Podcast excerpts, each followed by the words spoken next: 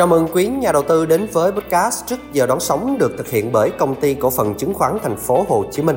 Podcast được phát sóng định kỳ vào 8 giờ 30 phút sáng thứ ba và thứ năm hàng tuần trên stockinsight.hsc.com.vn cùng với hai nền tảng quen thuộc là SoundCloud và Spotify. Chỉ số VN Index trong phiên giao dịch ngày 28 tháng 4 lại tiếp tục tăng 17.09 điểm lên mức 1.254.55 điểm. Sắc xanh chiếm phần lớn trong rổ VN30 với 25 mã tăng, 2 mã giảm và 3 mã tham chiếu. Thanh khoản thị trường thì có giảm nhẹ so với phiên giao dịch trước đó. Với khối lượng giao dịch khớp lệnh của VN Index đạt gần 900 triệu cổ phiếu, tương đương với giá trị đạt hơn 21.000 tỷ đồng. Và sau đây như thường lệ sẽ là những nhận định và ý kiến của chuyên gia chương trình gửi đến quý nhà đầu tư. Xin được nhường mic lại cho chị Lương Duyên. Xin mời chị. Dạ vâng, xin chào anh chị nhà đầu tư, xin chào anh Tâm. Rất vui được gặp lại anh chị trong số tiếp theo của chương trình podcast trước giờ đón sóng của HSC trong buổi sáng ngày hôm nay. Rất cảm ơn câu hỏi mà anh Tâm đã đưa ra. Về quan điểm thị trường của Duyên ở thời điểm hiện tại, thì đầu tiên nếu chúng ta xét về góc nhìn lên thị trường thì anh chị đầu tư sẽ thấy rằng là thị trường chứng khoán Mỹ ghi nhận diễn biến trái chiều và loanh quanh tại vùng đỉnh lịch sử khi mà các nhà đầu tư đang chờ đợi thêm các dữ liệu mới về lạm phát sẽ được công bố vào ngày hôm nay ngày 29 tháng 2 và các nhà đầu tư thì biết tập trung vào diễn biến của thị trường trái phiếu. Bên cạnh đó thì thông tin mới nhất liên quan tới chỉ số niềm tin người tiêu dùng cũng ghi nhận giảm do lo ngại về khả năng thị trường lao động chậm lại và bối cảnh chính trị thì phân cực. Theo thước đo của Conference Post thì chỉ số niềm tin người tiêu dùng giảm xuống là 106,7 thấp hơn mức 110,9 được điều chỉnh giảm trong tháng 1 và thấp hơn con số ước tính của Dow Jones là 115,1. Và dữ liệu từ Bộ Thương mại của Hoa Kỳ công bố hôm ngày thứ ba thì cũng cho thấy cái số lượng đơn đặt hàng đối với hàng hóa lâu dài ghi nhận giảm nhiều hơn dự kiến trong tháng 1 với yếu tố hàng đầu là nhu cầu vận chuyển giảm mạnh. Còn tại thị trường trái phiếu thì lợi suất trái phiếu kho bạc kỳ hạn 10 năm của Mỹ ghi nhận với diễn biến ít thay đổi hơn và vẫn loanh quanh tại mức là 4,3%. Quay trở lại với thị trường trong nước thì chỉ số VN Index tiếp tục cái đà bứt phá mạnh và đóng cửa tại mức đỉnh cao của năm 2023 trong phiên dịch ngày hôm qua. Như vậy thì thị trường chứng khoán Việt Nam đã chứng kiến 2 tháng đầu năm 2024 với diễn biến tích cực và vô cùng sôi động. Và nếu như mà tính từ thời điểm tháng 10 năm 2023 đến thời điểm hiện tại, thì tháng 2 này ghi nhận là tháng thứ tư tăng điểm liên tiếp. Điều này cũng cho thấy cái niềm tin và sự kỳ vọng tích cực hơn với một bức tranh tươi sáng của nhà đầu tư và thị trường chứng khoán Việt Nam trong năm 2024.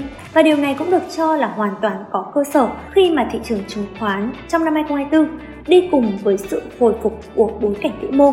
Dù nền kinh tế toàn cầu vẫn còn phải đối mặt với nhiều khó khăn và thách thức, nhưng kinh tế Việt Nam vẫn được kỳ vọng sẽ tăng tốc trong năm 2024 nhờ những nỗ lực và quyết tâm của chính phủ với các chính sách tiền tệ và tài khóa đều đang theo hướng hỗ trợ cho sự tăng trưởng của nền kinh tế. Bên cạnh đó thì dưới sự điều hành của ngân hàng nhà nước, hệ thống ngân hàng sẽ tiếp tục hoạt động một cách ổn định và mặt bằng lãi suất thì sẽ duy trì ở mức thấp. Khi đó thì kênh đầu tư chứng khoán vẫn sẽ là kênh thu hút được dòng tiền nhàn rỗi của nhà đầu tư thay vì là gửi tiết kiệm. Sau đó, triển vọng dài hạn của thị trường chứng khoán Việt Nam cho năm 2024 được đánh giá là tích cực. Quay trở lại với góc nhìn ngắn hạn hơn đối với thị trường chứng khoán Việt Nam thì chúng ta sẽ thấy rằng là sau khi mà thị trường chứng khoán Việt Nam, chỉ số VN Index ghi nhận những rung lắc nhẹ trong tuần trước, thì ba phiên giao dịch đầu tuần này đã ghi nhận sự trở lại rất là mạnh mẽ của chỉ số VN Index rồi, đúng không ạ? Và đóng cửa phiên giao dịch ngày hôm qua thì VN Index vượt qua vùng đỉnh cũ gần nhất của năm 2024 thậm chí còn ở mức cao nhất trong năm 2023. Và điểm nhấn chính của thị trường trong phiên tăng điểm mạnh ngày hôm qua là tiếp tục được hậu thuẫn và dẫn dắt bởi nhóm cổ phiếu vốn hóa lớn và ngân hàng khi mà nhóm này chiếm trọng số lớn về vốn hóa đối với thị trường chứng khoán Việt Nam. Bên cạnh đó thì thanh khoản ở trong phiên giao dịch ngày hôm qua dù là thấp hơn một chút so với phiên trước đó, nhưng vẫn ở trên mức bình quân 20 phiên. Điều này cho thấy rằng là cái áp lực bán đối với thị trường hiện tại là không đáng kể và dòng tiền thì vẫn đang hướng vào thị trường. Nhìn chung thì thông qua những cái yếu tố về vốn hóa lớn và diễn biến của thị trường kèm theo yếu tố dòng tiền, thì chúng ta có thể thấy rằng là cái xu hướng tăng của thị trường vẫn tiếp tục được kéo dài khi mà chỉ số VN Index đang cho thấy sự trở lại mạnh mẽ. Tuy nhiên với mức đóng cửa ở phiên giao dịch ngày qua thì chỉ số VN Index vẫn chưa được ghi nhận rằng là đã vượt vùng cản vùng đỉnh cũ hồi tháng 9 năm 2023 một cách rõ ràng. Do đó mà diễn biến rằng co của thị trường vẫn còn khả năng tiếp diễn. Theo đó, với các cổ phiếu mà anh chị đầu tư vẫn đang nắm giữ trong danh mục thì chúng ta vẫn có thể tiếp tục duy trì. Còn đối với các vị thế mua mới thì chúng ta vẫn chỉ nên canh mua trong các nhịp điều chỉnh thay vì FOMO mua đuổi ở trong các phiên tăng đặc biệt chú ý tại nhóm cổ phiếu mà thu hút được dòng tiền, duy trì được xu thế tăng và có cơ bản tốt và có nhiều tiềm năng tăng trưởng. Dạ vâng và đó là một vài những quan điểm của Duyên về thị trường ở thời điểm hiện tại. Cảm ơn anh chị nhà đầu tư đã lắng nghe, cảm ơn anh Tâm. Xin cảm ơn chị Lương Duyên. Hẹn gặp lại quý nhà đầu tư trong số tiếp theo của Trước giờ đón sóng. Cảm ơn sự theo dõi và đồng hành của quý nhà đầu tư. Xin chào và hẹn gặp lại.